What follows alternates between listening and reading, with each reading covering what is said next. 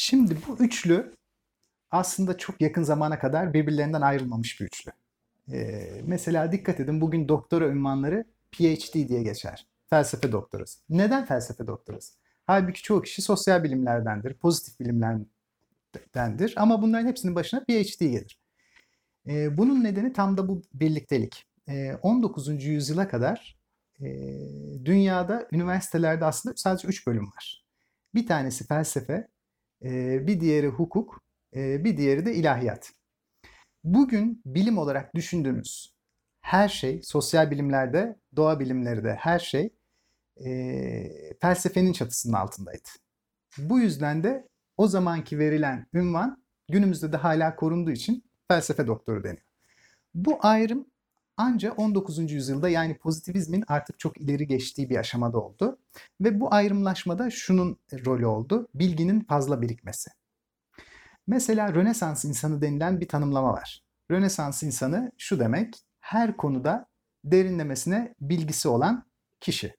Şimdi bu neden böyle deniyor? Rönesans'ta çok az kitap var o dönemde her alanda. Bu nedenle bir insan bütün alanlardaki kitapları yaşamı boyunca okuyabilme şansına sahip. Zaten azıcık bilgi oldu. Şimdi bunun en, en güzel örneği ne? Leonardo.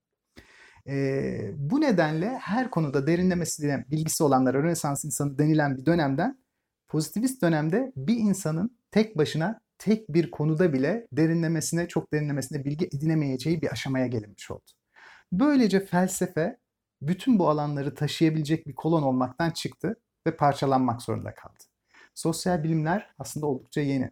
Doğa bilimlerinin de işte bu anlamda ayrılmaları oldukça yeni ve bilgi biriktikçe bunlar da kendi alanları içerisinde tekrar parçalara ayrılmaya başladılar. Şimdi modernizmin bu tümcü yaklaşımının parçalara ayrılması zaten onu yavaş yavaş postmodernizme götürüyordu. Şunu düşünelim. Postmodernizm yekparecilik yerine parçalı bir alanı savunuyor. Veya öyle görüyor. Dünyanın öyle olduğunu görüyor. Hatta kübizmde erken dönem Braque ve Picasso bu olayı görüyorlar. Mesela e, her şeyi, yüzleri, cisimleri parçalı olarak çizmeye başlıyorlar. Bir bu bakış açısından, bir yan taraftan, bir öteki taraftan. Kişi parçalanıyor, dünya parçalanıyor. Çünkü bilim parçalanıyor. Çünkü dünyaya bakış parçalanıyor. Artık bir insan dünyayı yekpare olarak bir alan olarak göremiyor. Ve her insan kendi uzmanlaşmasına göre dünyayı bambaşka yerlerden görmeye başlıyor. Böylece ortak algımız şöyle diyelim ilk kitabın ticari bir meta olarak yayılmaya başlamasıyla ortak kültürün genişlemesi, tek bir kültürün egemenleşmesi ve bunun siyaseten ulus devlet dönemindeki homojen yurttaşlar oluşturma projesi artık her yurttaşın veya her insanın hayatı çok farklı bir yerinden görmesiyle beraber bu birliktelik zorunlu olarak çözülüyor. Bakayım sonrasında ne demiştik? Bizlerin gerçek ve hakikatle ilişkisini nasıl etkilemiştir? Şimdi bu kadar uzmanlaşmaya bölünmeyle beraber aydınlanmanın temel izleyi yitirilmiş oluyor. Ne, nedir aydınlanmanın temel izleyi? Kant'ın söylediği üzere kişinin kendi aklına riayet etme cüretini göstermesi. Şimdi sorun ne burada?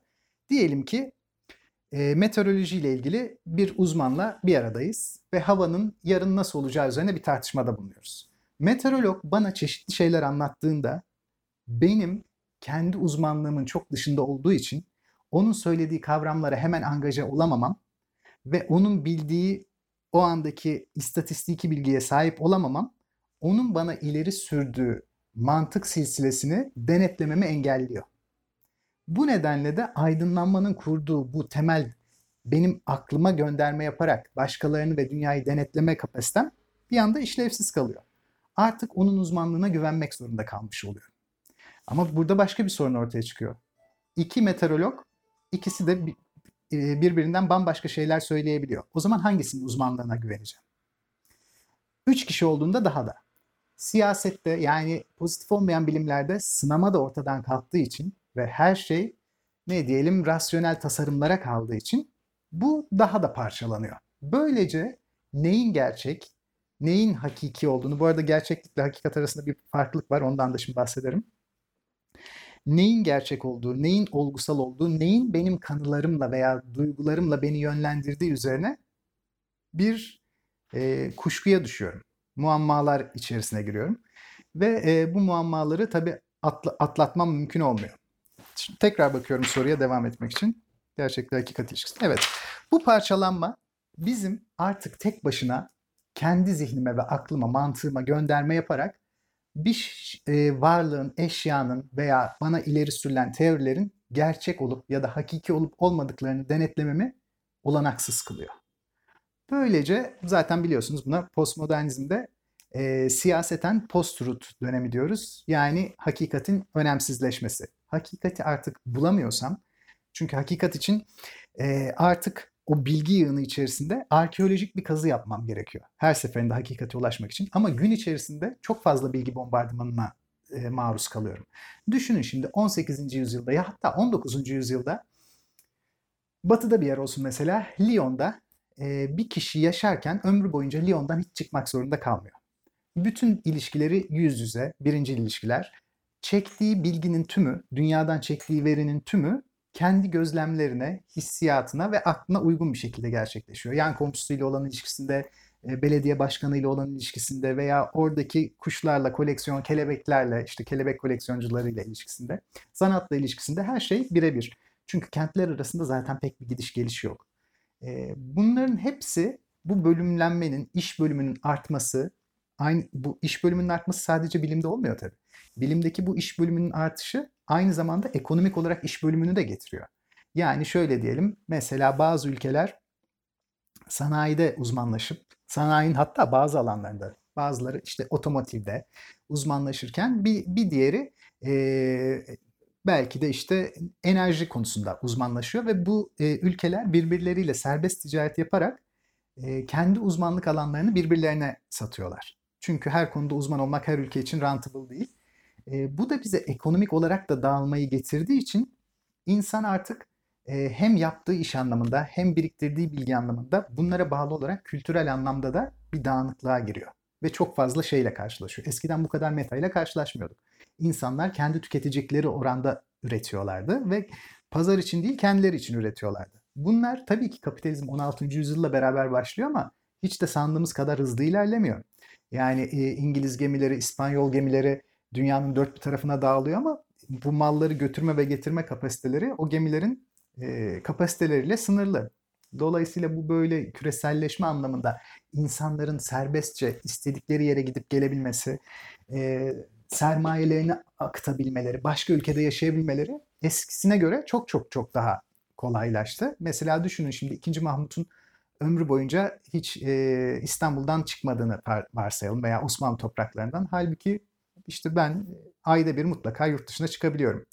E, dolayısıyla bir padişaha oranla orta sınıf birisi olarak yani çok daha fazla yer görme şansına sahip oluyorum. Bu tabii benim dağılmamı da sağlıyor. Çünkü e, demin de konuştuğumuz üzere diyelim ki felsefe artık tek bir bilim dalı olarak kalmış olmakla beraber yani ötekileri attı kendisinden artık sadece kendisi. O da kendi içerisinde bir sürü başka alt dallara ayrılıyor.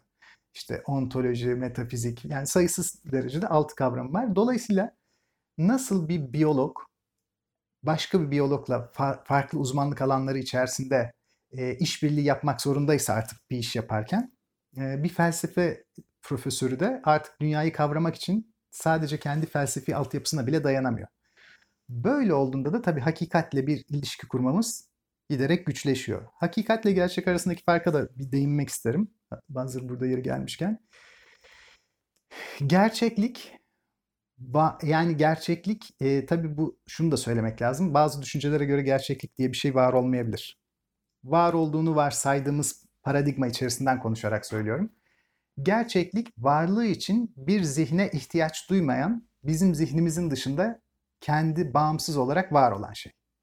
Hakikat benim bu gerçekliğe ilişkin kendi zihnime attığım ama gerçeklikle uyumlu olan e, ne diyelim yargı.